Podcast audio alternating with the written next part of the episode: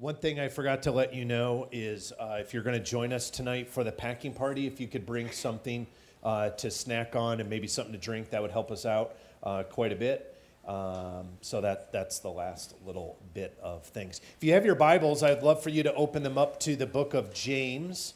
Uh, if you do not have a Bible, we have several in the seats in front of you or underneath your chair. If you don't own a Bible, feel free to take that with you. Uh, I'd love to bless you with that Bible. Uh, you can also turn your phones on or your apps or whatever you do. If you're using our uh, church app, there's a Bible embedded in that. Uh, James uh, we have uh, really wrestled through uh, some topics in James. We're not necessarily taking it verse by verse, but we are taking it chapter by chapter. Today we'll be in James uh, chapter 4, uh, taking a look at what he has to say to us. One of the things that I've learned in being married a little over 21 years is that there are basically two kinds of conversations within marriage. There are uh, feelings conversations, and then there's problem solving conversations. You guys understand that a little bit? Have you ever gotten that wrong?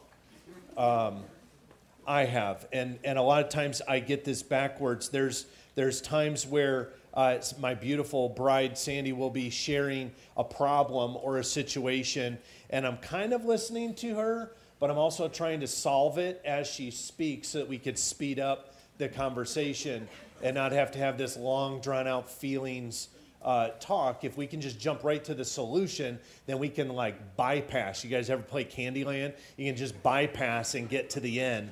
Um, and so she's uh, in this mode of, of sharing her feelings. She's a feeler, and I'm thinking, okay, well, let's do this. Let's let's change this. Let's act this. Let's let's figure these things out. Um, and I've had to learn that there are times for that. but there's also times not to do that. And I've had to learn that the hard way. And, uh, and that's good. It's good for all of us to do that because whether you're a quote problem solver or not, so often, especially in our culture today, and Mark was alluding to this, is we're already thinking about speaking. And last week we talked on James chapter 3, talking about our tongue, that it could either bring life or it could be bring death or destruction. Our tongue is just one of those things that always has to be bridled, it has to be under control. But it's not just our tongue, it's our thoughts, it's our mindset, especially when we're addressing a problem. And today, the text that we're going to look at in James, it's not a feeling conversation. Okay, this is not feelings based. There's a lot of passages in the scriptures that are feeling based. This is not one of them. It's a problem solving conversations. And James is going to be direct. He may even be harsh. He's going to be offensive. But again, remember, he's not walking through feelings, he's walking through problems to help us solve. And it's, this is a little bit exciting for me because one thing that I do know is that each and every one of us, we have problems. We may not have a problem right this minute, but it may be waiting for us at home, or it's waiting for us next week, or it's on hold with a family member, or a friend, or a work situation. But problems face our world. It's just one of the results of sin. Every single one of us. Now, to one, it might be a small problem, to someone else, it might be a significant problem. But we have problems. And James wants to address problems, specifically conflict. Maybe for you, the struggle that you're facing right now has to do with work. Work's not great, or there is no work then it's really not great. Maybe it's your career. Maybe you have a big problem with a relationship with uh, someone that you love or that you care for. Maybe it's not just a romantic relationship. Maybe it is uh, a friendship or, or a relationship with a teacher or, or a neighbor or, or, or someone in your family that you're ostracized from. Maybe it's a, a financial or debt related problem. It's something that just plagues you over and over and over because you have this problem or, or a stress. Uh, we, we are living in the most stressed out nation ever known to this world, which is fairly interesting because there's so much access to everything that you would think because of so much access we would be happier or not as stressed. We can get things faster, so you would think that we're not as stressed. But scientists will say that this is the most stressed out our world has ever known. Maybe it's a, a struggle or a habit that you can't find your way out of.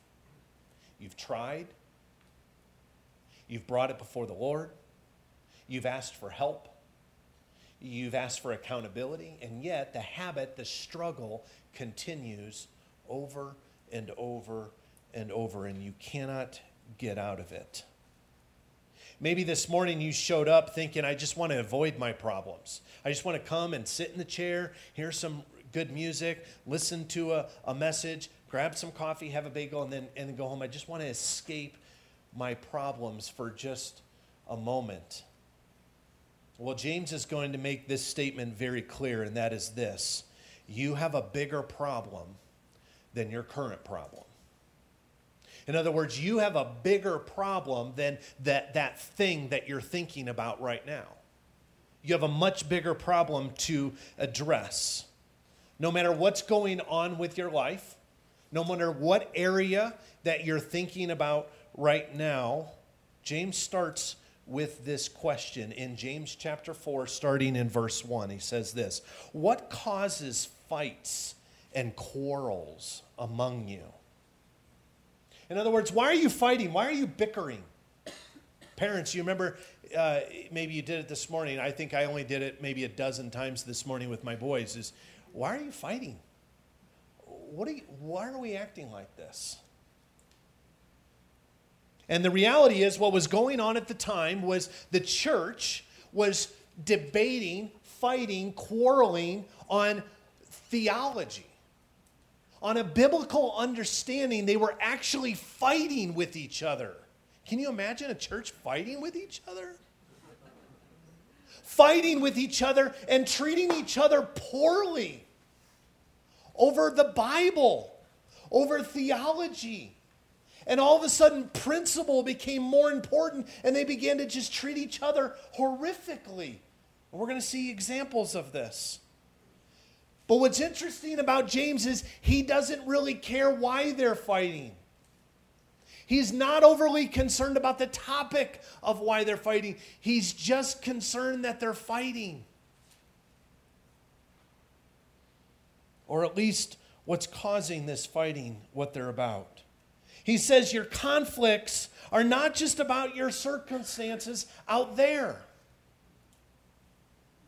Your conflict isn't just about what's happening at work or in your marriage or with your kids. They're, you're not just frustrated because somebody has offended you or cut you off on the side of the road. You ever have that? Where you're driving on 25 and someone does something and, and you give them a, a, a few paragraphs of your heart that they never hear.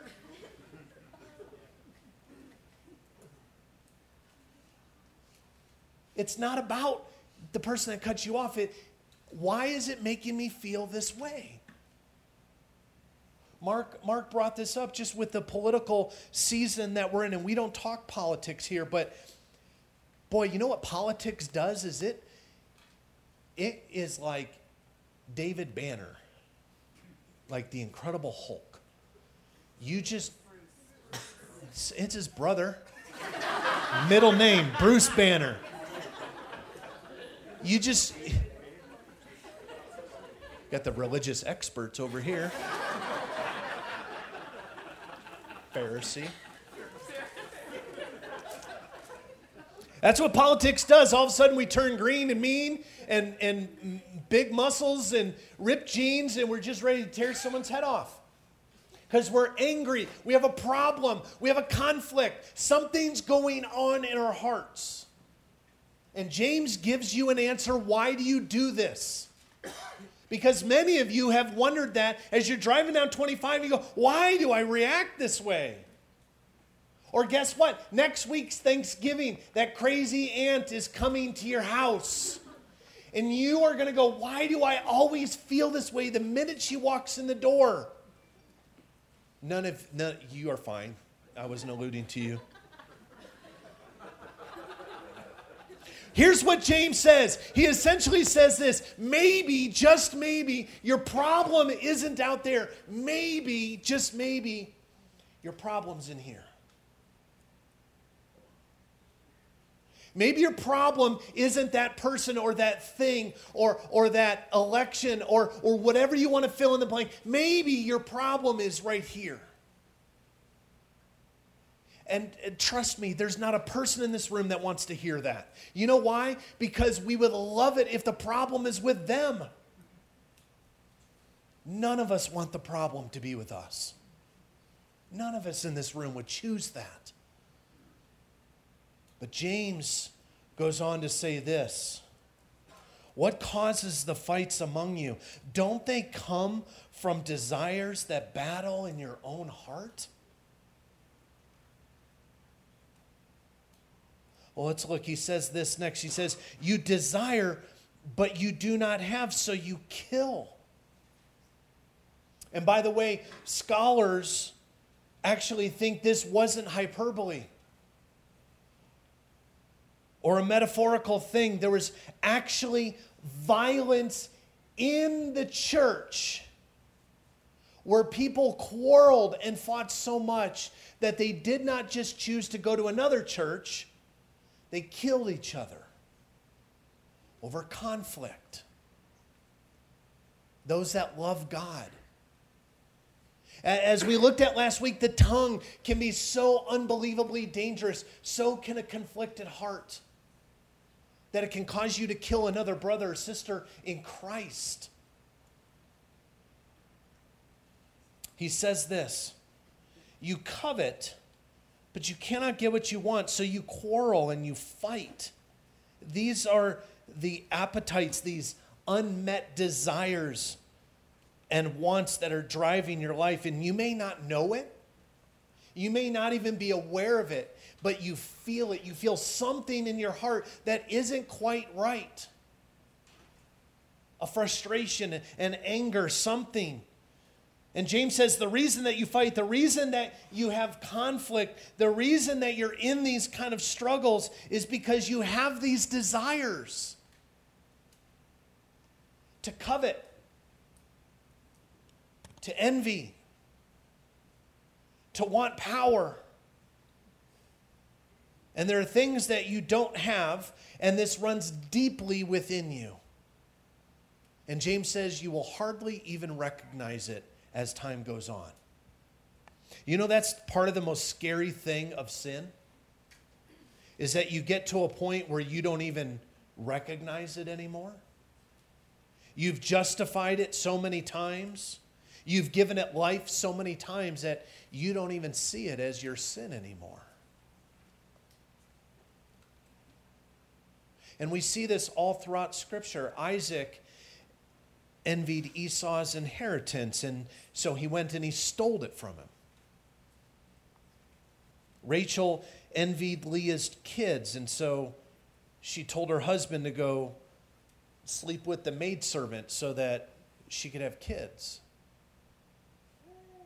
Joseph, his brothers envied uh, his status with his father, and so they kidnapped him, literally kidnapped him and threw him in a well. And it goes on and on and on throughout Scripture of what does a conflicted heart do? What is the result of a conflicted heart? And, and lots of you in this room, or if you're listening online, you know exactly what a conflicted heart does. Is it begins to eat away and destroy your life. And yes, maybe it's only conversation after conversation or, or relationship after relationship, but a, a conflicted heart only gets worse. And then you look back and you find yourself 30, 40 years later going, I'm still dealing with this. I thought I would be past this by now. I want to encourage you don't beat yourself up, but examine. Examine the heart. These, these people that James is, is writing to, they craved power. They wanted to be right. Anyone who wasn't with them was wrong. Sound familiar to our times? There's nothing new.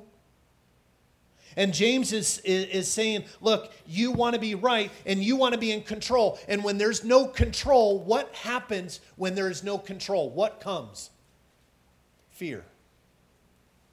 When we lose control, we have fear. That's why there is stress today because we want to control everything. We want to control what our kids choose. We want to control our finances. We want to control our retirement. We want to control government. We want to control church. And when there isn't control, there's fear. And fear makes us do really poor things. Treating others poorly, choosing our words poorly. And he doesn't stop there. He says, You do not have because you do not ask God. When you ask, you do not receive because you ask with the wrong motives. Any of you ever asked God for the wrong motive? I spent my whole elementary school in the principal's office praying and asking with the wrong motives. God, if you'll just get me out of this one, I'll give you all of me. Praise the Lord, he didn't call me on that. You, you ask with the wrong motives that you spend what you get on your pleasures. In other words, you're too busy to involve him. He becomes a safety net. He becomes that thing that gets you out of fill in the blank. Not for the right desires, not be not not kneeling before the Lord and coming to him acknowledging his holiness, acknowledging his supremacy in this world that everything is governed by him, declaring his majesty and asking for anything in his name that you know is within the realm of what he desires. Instead, we come to Him with our shopping list.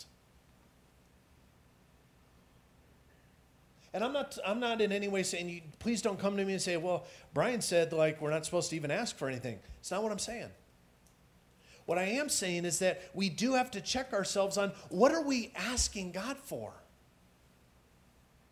If your prayer life consists of, please keep my family safe, please help us to pay the bills, and uh, help us to have a great time today, your problems are going to be hard. Can't just include God flippantly.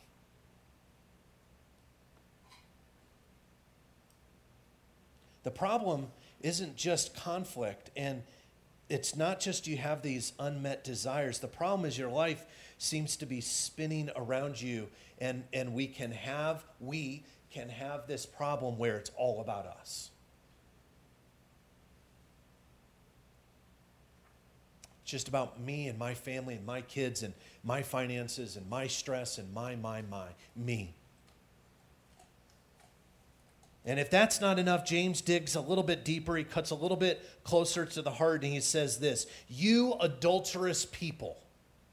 Okay. Let's pause there. Those are some powerful words. Quite the accusation. Says, Don't you know that friendship with the world means enmity against God? Therefore, anyone who chooses to be a friend of the world becomes an enemy of God. Let's, let's unpack this just for a moment.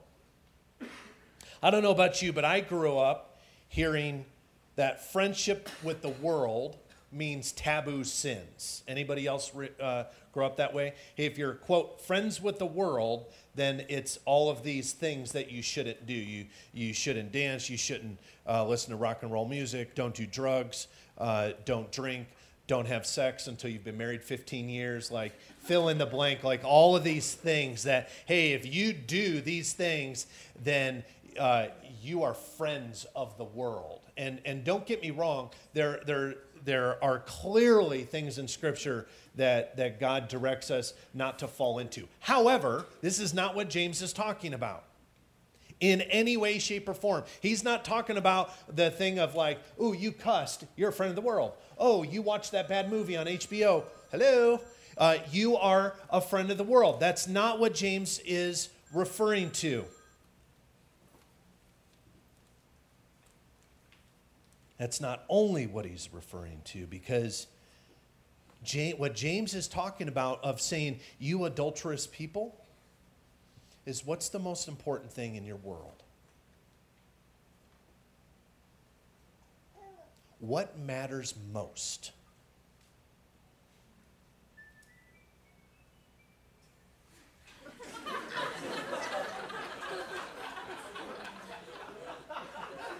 That may have been my Old Spice text message.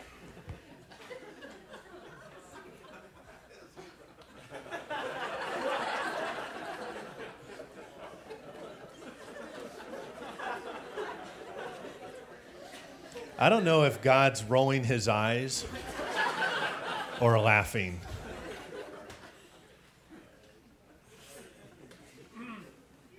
I love me some Old Spice.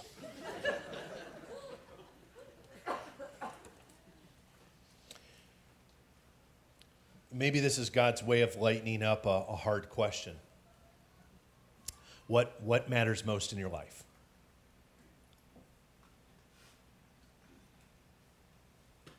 Most followers of Jesus would say Jesus, and they're lying.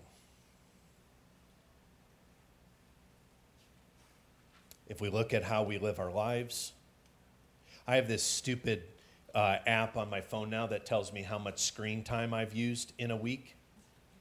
That is awful.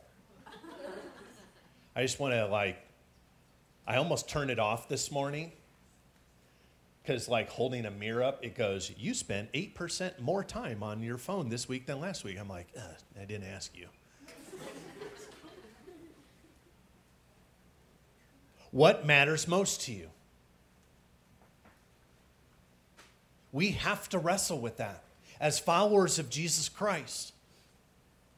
Our mission statement as a church is that we help every single person that walks through those doors take the next step in becoming a more fully devoted follower of Jesus. If we're going to do that, if we're going to become more fully devoted followers of Jesus, we have to wrestle with the question of what is the most important thing in our lives.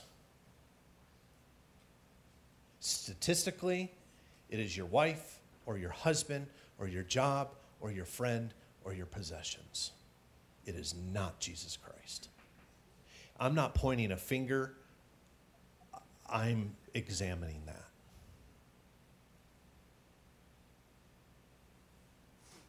And I'm going to invite you to examine that.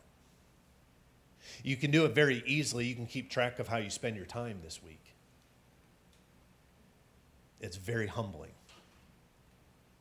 You say, well, I, sorry, I, I work 10 hours a day. I, I, I'm not saying like take a sabbatical and go up in the woods and sit Indian style. I'm, I'm saying, do you walk with God? Do you, do you involve him in your problems? Is there a conversation? Is there a, is there a drawing near to him as, as he abides in you? What's at the center of your life? I told you at the start, this is not a feelings conversation. This is addressing a problem.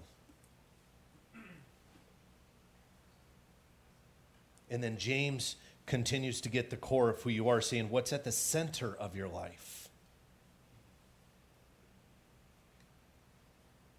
Sin is, is basically saying, I am my biggest problem. a really healthy thing you could do this afternoon when you walk home is to look at yourself in the mirror and say out loud to yourself, so and so, or this thing is not your problem. You are. If you're courageous enough to do that.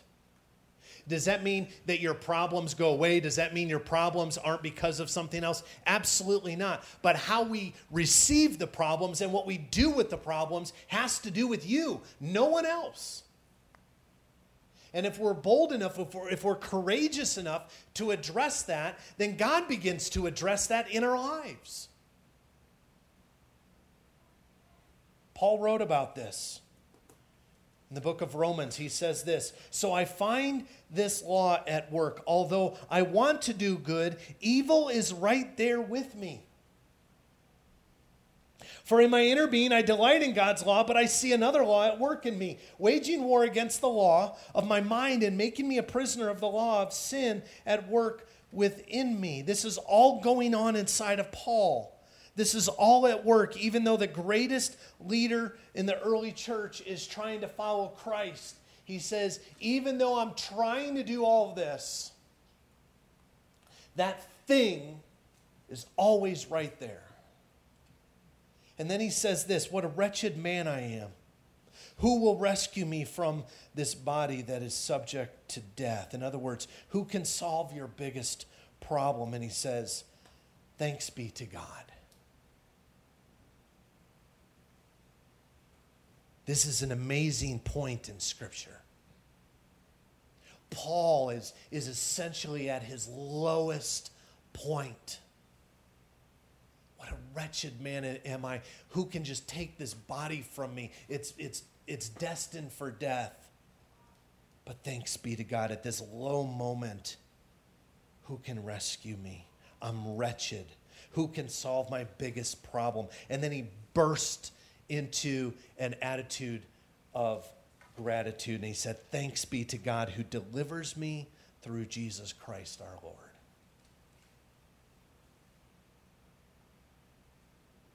You and I have a problem beneath the problem that came to mind. A significant problem. And it's a problem that only our Lord Jesus can take care of. Our circumstances may or, or won't change, but God Himself can take care of our heart.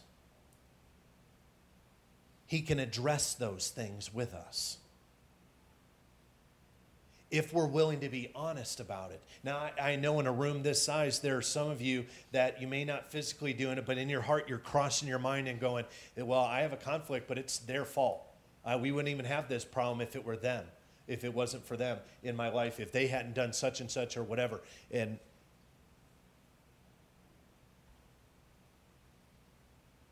that might be so. But it's this problem of sin. And James says, well, who can solve it? God can. Uh, who, who can take care of me when I finally lay down at night and my head hits the pillow and my mind is racing with these things. God can.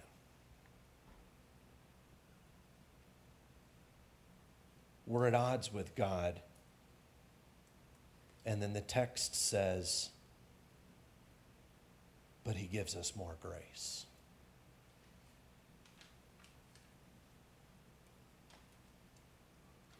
And then he cites Proverbs chapter 3, verse 34. He says this That is why scripture says, God opposes the proud, but shows favor. In other words, he gives grace to the humble. Grace is the power of God to do for you which you cannot do for yourself.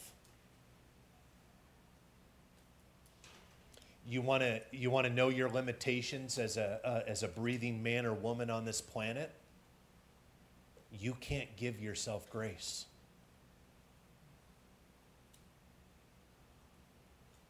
You can't forgive yourself of sin.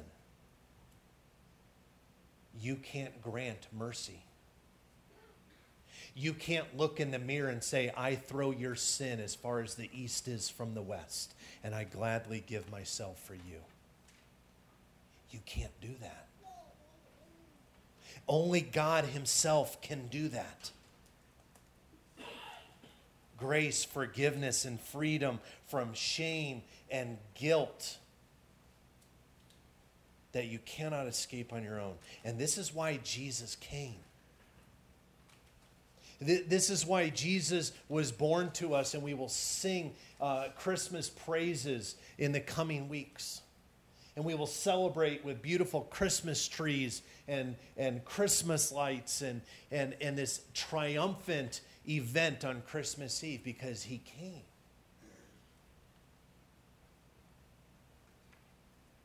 For you and for me.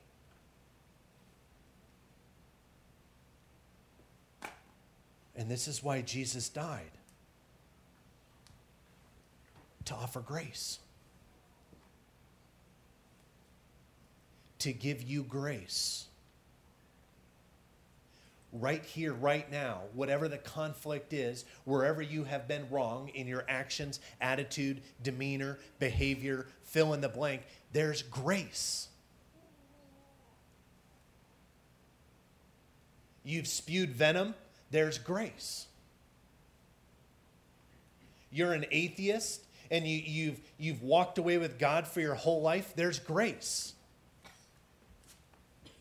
you're a skeptic and you're sitting here right now hoping to God this service ends because you don't like being here and you don't agree with anything we're saying, there's grace. You want nothing to do with God because you think He's going to take away all your fun, there's grace. Your, your marriage uh, is falling apart because you've been the idiot and you've caused most of it, there's grace.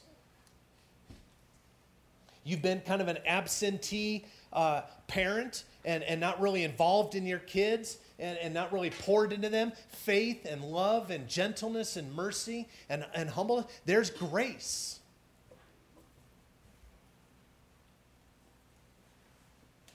You yelled at someone on the way here, whether they were in your car or not. There's grace. We all do it if, if you think people don't have fights on their way to church, you're naive. But there's grace. If you've been unfaithful in your marriage, there's grace.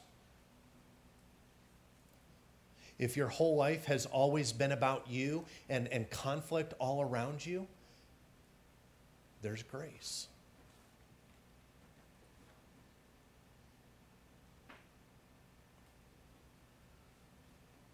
Grace for every single one of us. And I know some people in the church will say, well, gosh, if you're just going to toss out grace like it's candy on the 4th of July parade, doesn't that cheapen grace? Doesn't that lower the bar? Because I'm working my tail off. I'm reading the Bible. I'm praying. I'm, I'm trying to live the life of Jesus. Like, if you're just going to toss it out like candy, doesn't that lower the bar? And what I want to say to you is grace doesn't lower the bar, it clarifies who's holding it. Grace in, in no way drops that bar to a lower standard. It just reminds us that God Himself is the one who's holding the bar of grace. And that is a message every single person in this world who views Christianity as judgmental and hypocritical and stuck in their own ways and pointing fingers that this world around us desperately needs to hear. That the church, that following Jesus is not a bunch of finger pointing. It's salvation by no other name than Jesus. It's grace by no other name than Jesus.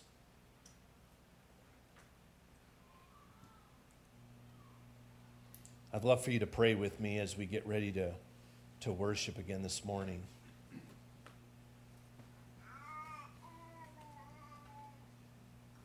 James essentially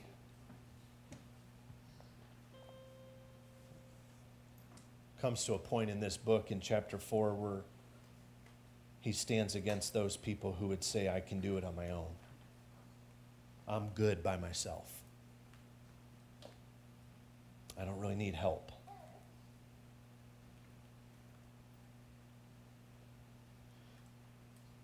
And if, if you're in a place where you can utter these words and say, Gosh, I'm, I am my biggest problem. it's not the world around me, it's not the people around me, it's not circumstances around me. I'm my biggest problem then you are primed and ready for a boatload of grace to wash over you.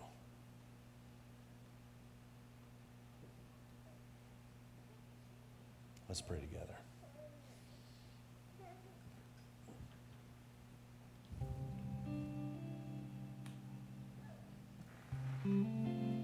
God, it's been one of those mornings.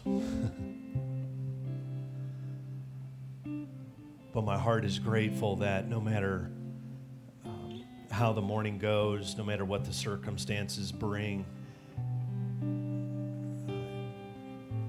you are recognized for who you are.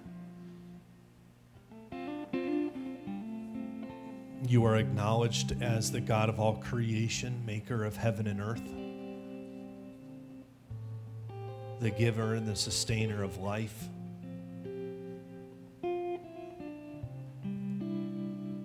Somehow, in some way, in, in some mystical, unknown way, even in the midst of horrific, evil tragedy like in California we know that you are present.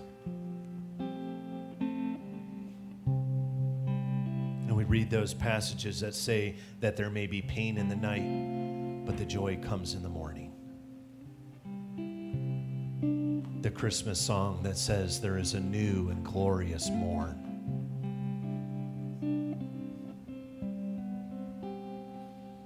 And God, we wish conflict, we wish tension was not a part of this world, but it is. And yet, you in your scriptures give us, Christ followers, very clear directions on how to operate, what our mindset should be. Focused on love first, patience, listening. So I pray that as we go home today, as, as we get ready for the packing party and uh, maybe go sledding or out to lunch or whatever we're going to do today, nap. Our prayer is that you would uh, keep reminding us that steady, small voice of what step do we need to take in becoming more fully devoted following you. So I'm unbelievably grateful for these friends again, thank you for the beauty that is outside. And as we worship and you travel the world looking for those who will worship you in spirit and in truth, would you find that at Rock Creek Church